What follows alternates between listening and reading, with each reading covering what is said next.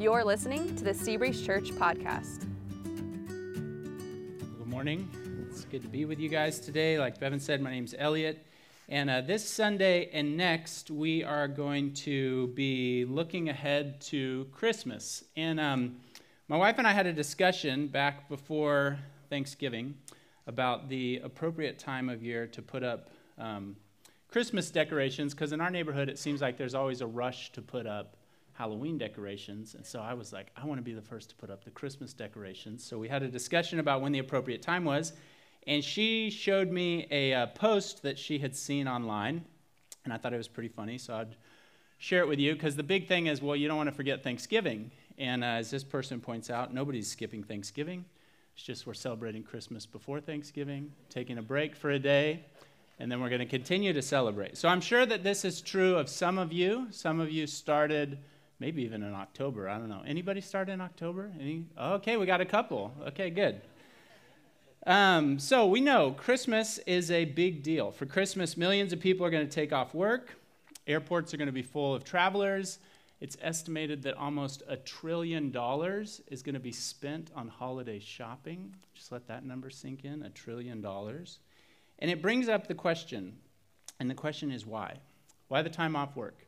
Why the travel? Why do we have holiday office parties? Why do we get together with neighbors? Why do we give out gifts at Christmas? Why do we spend all the money both on ourselves and then the people that we care about? And the answer is obvious Christmas is a celebration.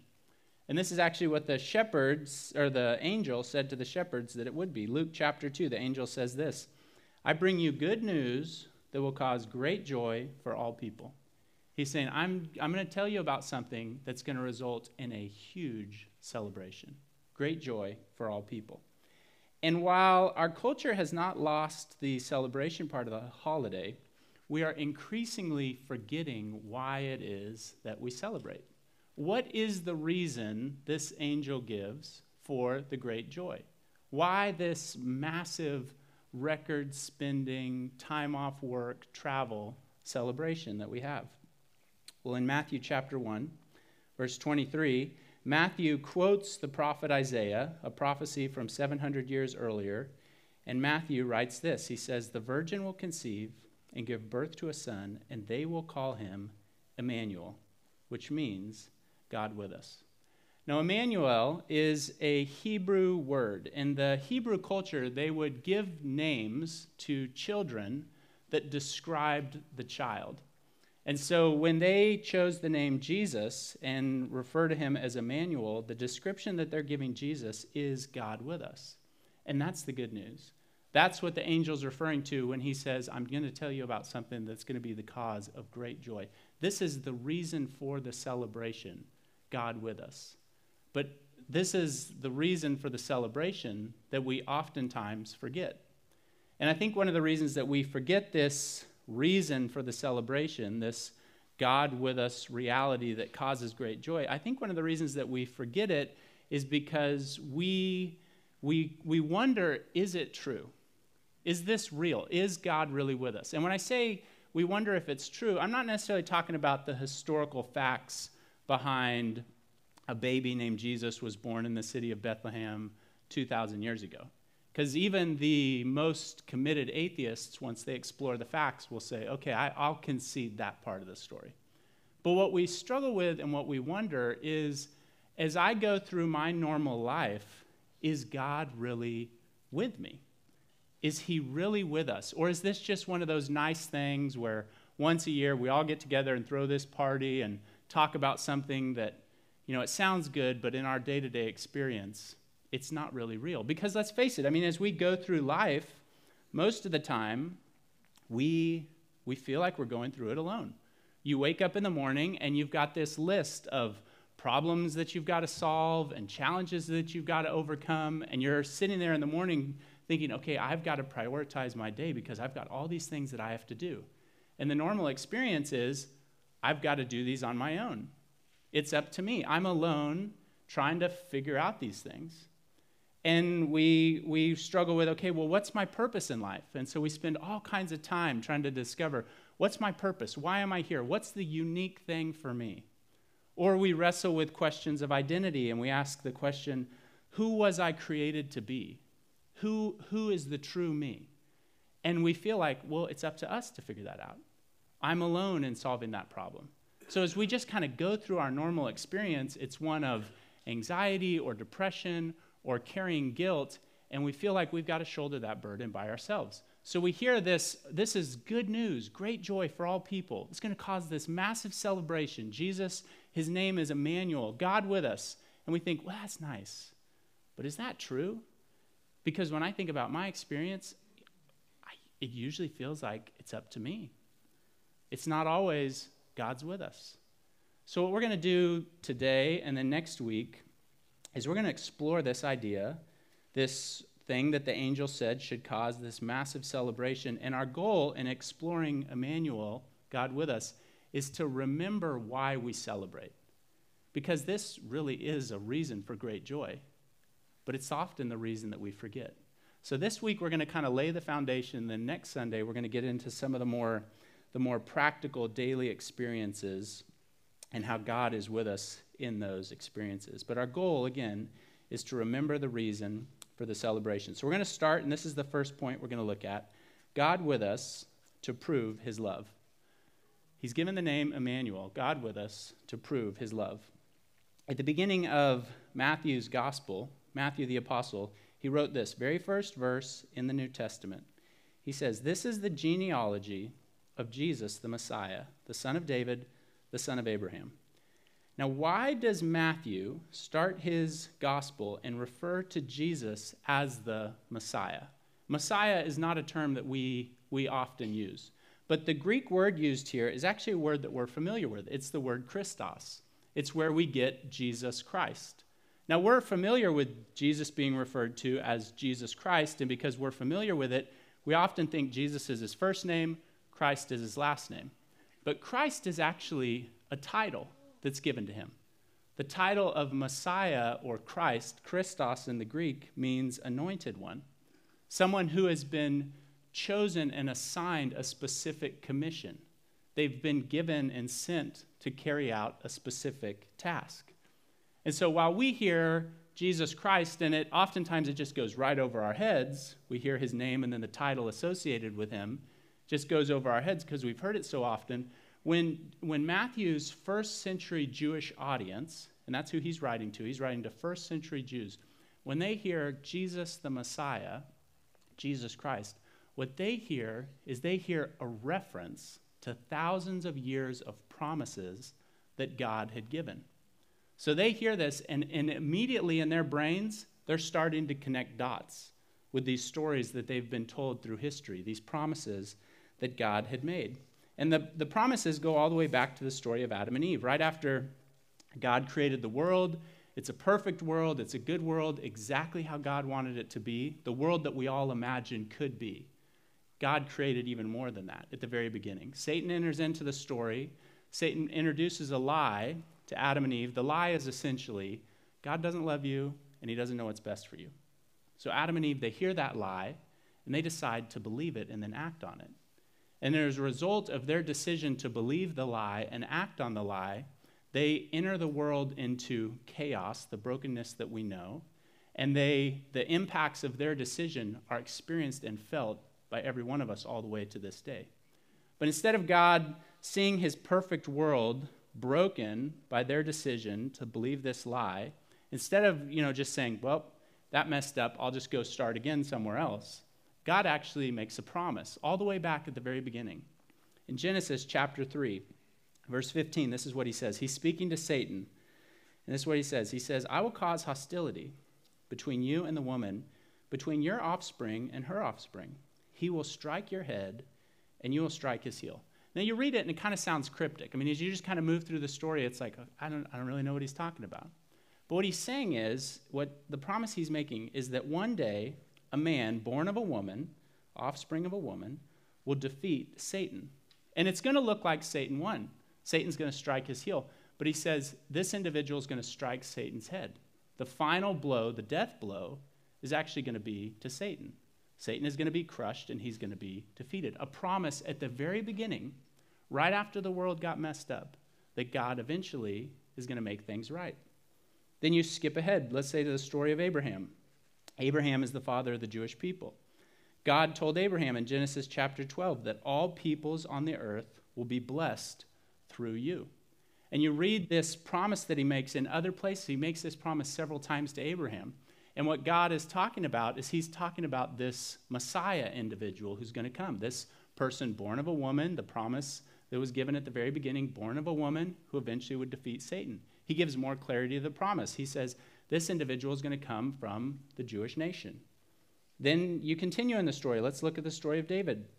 David is the first and greatest king in Israel's history. In Psalm 132, there's a record of a promise that's made, and it's recorded in other places as well. It says, The Lord swore an oath to David, a sure oath he will not revoke. One of your descendants I will place on your throne. As you, as you read through the promises and you read through the story of the Bible, a reference to David's throne. David, again, he's the first king and the greatest king. He's a man who's referred to as a man after God's own heart. The throne of David is a reference to where the individual who's going to rule God's people sits. So this is, this is a prophecy, a promise that eventually one day somebody from this line of kings is going to be the one who leads God's people. So the promises are just getting more and more specific. We know it's going to be an individual born of a woman, eventually going to defeat Satan. It's going to come from the family, the, the heritage of Abraham, the Jewish people. It's going to be born from the line of David. The promises just get more and more specific over time. Then you have the prophets, the prophets, the prophets anywhere from 400 to 700 years before Jesus is born. Guys like Ezekiel, Isaiah, Daniel, Micah. You could read all their stories. They have all different promises buried in those books, promises about this Messiah figure. So when Matthew's first century Jewish audience hears this reference to Jesus the Messiah, their brain starts turning and they're like, He's the one that's fulfilling all of these promises that have been given to us. It brings up something interesting, though. God had given promises for thousands of years, but does a promise prove that you love someone? No. I mean, we all know this. Promises are just words. This is what politicians are famous for, is they make promises, but I mean, we know that they're just they're just saying stuff. They're saying stuff to make us happy or to get us hopeful about something, but just making a promise doesn't mean that you love. Love is proved when you follow up the promise and you're faithful to do what you said you were going to do. That's when you prove your love. This last week, my, uh, our third child, Ivy, had um, she was a part of a gymnastics class this fall, and um, she had her last class a week ago. And she had been asking me to come to her class. It's been on Thursday mornings through the fall, and so I wasn't able to go because I'm tied up with work stuff. But she would, she would come out of class and she would ask my wife, Allie, she would say, Hey, when's daddy going to come to my class? And I would get home at night and she would start telling me about gymnastics. She'd be like, Daddy, when are you going to come to my class? When are you going to come to my class? So I, I promised her, I said, Ivy, before it's done, I'm going to come to one of your classes. She got all excited. She started telling me, You're going to see me do somersaults, and here's how they teach you to do the somersault, and these are the songs that they play when we do the balance beam. And she starts telling me about all the stuff that I'm going to see when I show up she got really excited and she appreciated the promise. You know what proved to Ivy that I love her? When I showed up. When I made the promise and then I followed through with action. That's what proved the love. Christmas is a celebration because on Christmas, God showed up in person. Thousands of years of promises. And the baby in the manger was proof that God, in fact, loved us. Took it from just words to action, in person action. Christmas is a celebration because God showed up. He proved his love. This brings us to the second point. So, God with us to prove his love, and God with us to save from sin. Again, I want to read Matthew chapter 1. The angel is speaking to Joseph and this is what the angel says. Matthew 122, she will give birth to a son, and you are to give him the name Jesus, because he will save his people from their sins. And what, what this brings up is this brings up the offensive part of the Christmas story. The word sin is increasingly offensive. especially if you apply it to an individual. If you, if you say, like, as an individual, we have sin in our lives, that's increasingly offensive. And, and then if you say that you need to be saved, well, then it's like, what do you mean I need to be saved? I mean, if somebody just walks up to you and says, you need to be saved, your pride's going to start to well up. And it's, it's a knock to my pride to insinuate that I need somebody to save me, that I'm not smart enough or good enough on my own to figure things out. A few years ago, I, I participated in the Pier Swim. You know, in, in June every year, you pay money, you get to go and swim around the end of the pier.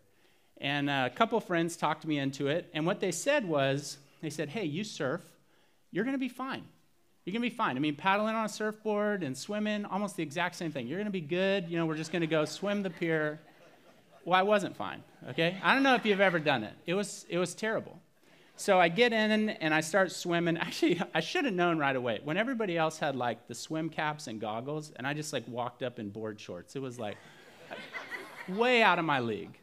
So we start swimming, and you know, I'm pushing and I'm feeling it. And um, you know, about, about halfway, you start to get around the edge of the pier, and the, then the current kicks in, and you're swimming against the current, so you just don't feel like you're moving at all.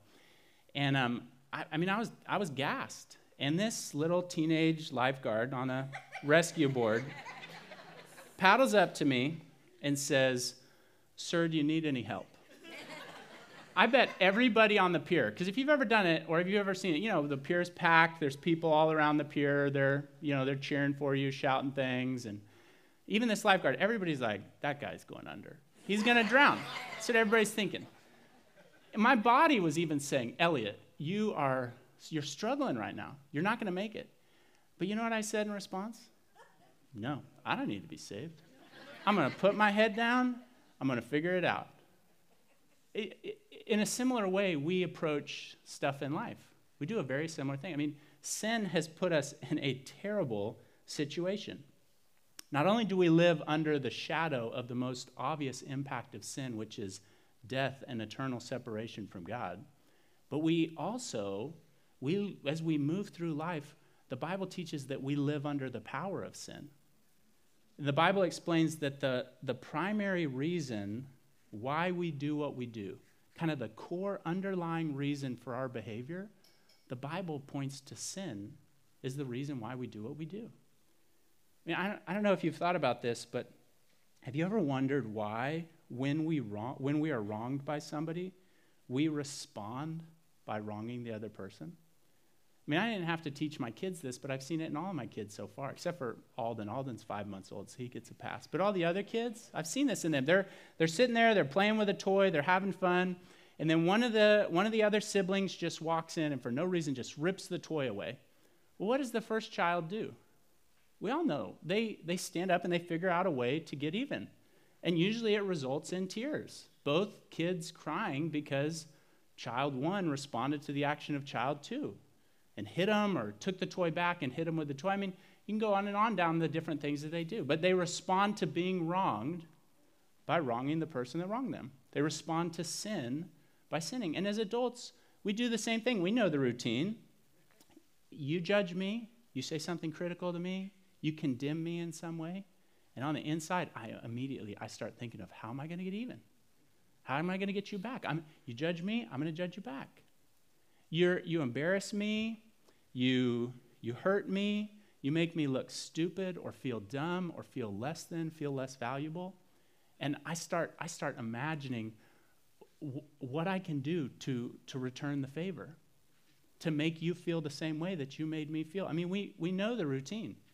We respond to being wronged by wronging, we respond to sin by sinning against the other person. And one of the things we're doing in our society is we're working really hard to justify this behavior that we're all familiar with, to kind of giving all different reasons why we behave this way and saying, well, it's not really sin, it's all these other reasons. I was listening to a news report that was trying to make sense of the recent spike in violence that has come about over about the last year and a half. And examples they were giving were issues with kids in schools, there's different stuff in family life that they referred to, passengers on airplanes. I mean, they got into all these different examples of this kind of this, this increase in outbursts of anger. And in this story, where they're kind of make sense of it and they're talking to different experts, they, they gave a lot of different reasons why people, why we're seeing this spike recently. And, you know, the most obvious one, they refer to the pandemic. And, you know, whatever side people fall on, whether it's politics or their view on different things, they refer to the pandemic as the pandemic's put pressure on our lives, these external things. Or in some of the scenarios, they refer to people's upbringing, their childhood, as that's a reason why they were doing what they were doing. Or or bullying. You know, we've seen an increase with whether it's social media or even in person in school, different, different forms of bullying that people are experiencing. Even they pointed to examples that we see. You know, when we look at the, the shows that we watch, the movies that we watch, oftentimes people respond in anger. And so we see this as an example, and well, maybe that's how I should respond. So they list all these kind of external things. And a lot of those make a lot of sense. But you know the one thing they didn't mention in the story? Sin.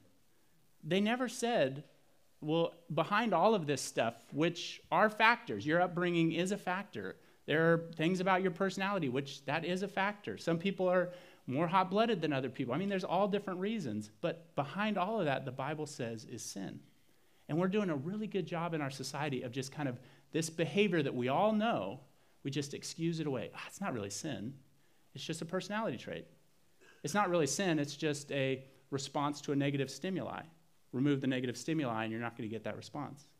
But behind all of that, we have this tendency, because we're under the power of sin, to respond to being sinned against by sinning against the other person. But it actually gets crazier than that. Because have you ever wondered, and have you ever noticed that not only do we respond to being wronged against by wronging the other person, but we have this tendency to even respond to blessings by sinning against other people. This tendency to respond to blessing with sin. I mean, think about in high school. Smart kids, kids who are blessed with intelligence, make fun of the kids who aren't as smart. The athletic kids, the ones who are blessed with physical ability, bully those who aren't as coordinated. Those with resources, born into a family, they have, they have no bearing or no, no impact on the family that they were born into. But those who are born with resources, oftentimes mistreat the ones who don't have. Those who get to belong and have a sense of being a part of a group and the in crowd and a sense of a home and a community, oftentimes they highlight the kids who don't have that. These blessings that we receive in life, these good things, because we're under the power of sin, we have this ability, this tendency to turn those really good things into reasons to then wrong other people. I mean, you sit and you think about it, it is crazy the power that sin has over us. Not only do we respond to being sinned against by sinning against the other person, but because of the power of sin, we also respond to blessings, good things, by turning and wronging, sinning against other people. This is why Jesus came. This is why God with us is such good news. Because none of us are smart enough or good enough to break free from this power that sin has over us. We can't do it.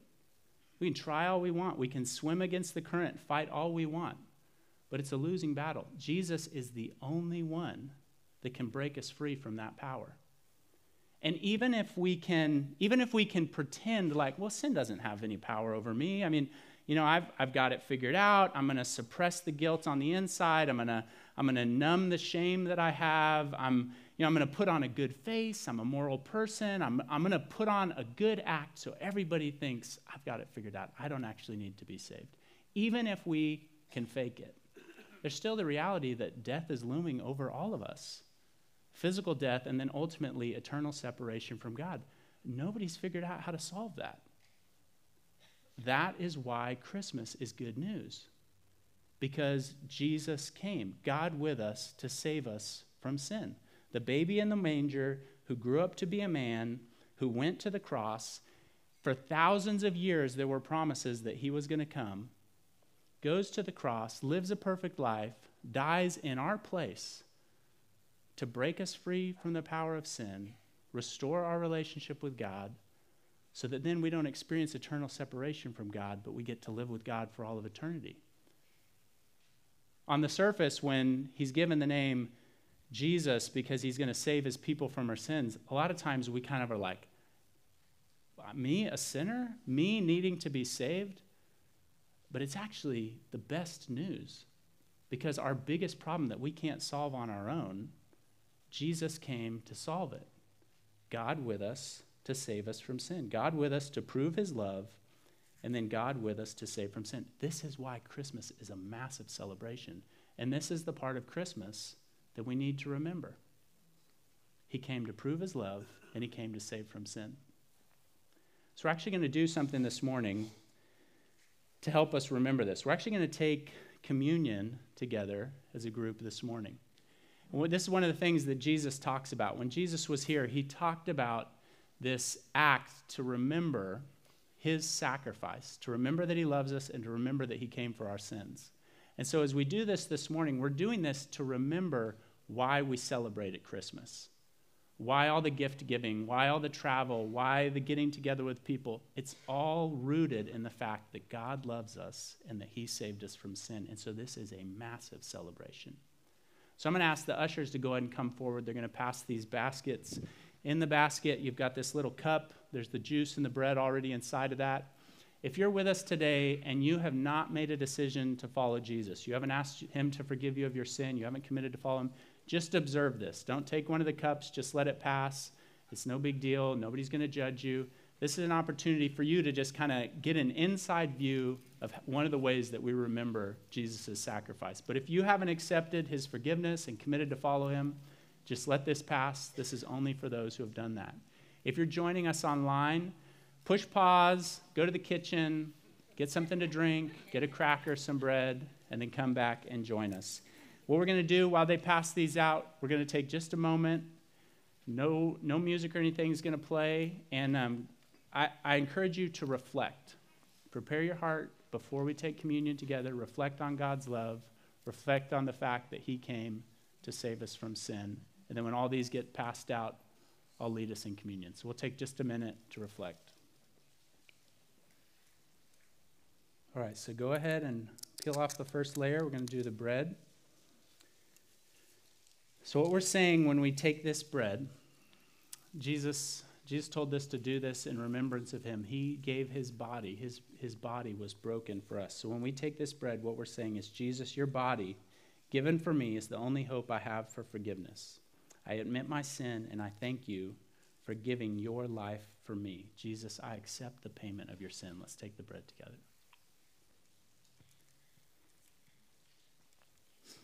And go ahead and peel back the next layer for the juice. So, this is what we are saying by drinking the juice. We're saying, Jesus, I accept your offer to live life for you. You're the only one worthy to follow. Jesus, I will follow you. Let's drink this together.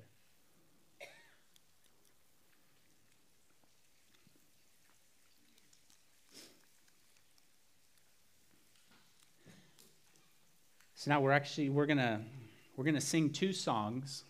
The first song is a Christmas song, and like the best Christmas songs, it reminds us why we celebrate. So there's a lyric in the song that I want to read. The lyric is this: says the Son of God, here born to bleed, a crown of thorns would pierce his brow, and we beheld this offering exalted now, the King of Kings. Praise God for the hallowed manger ground. The Son of God here born to bleed.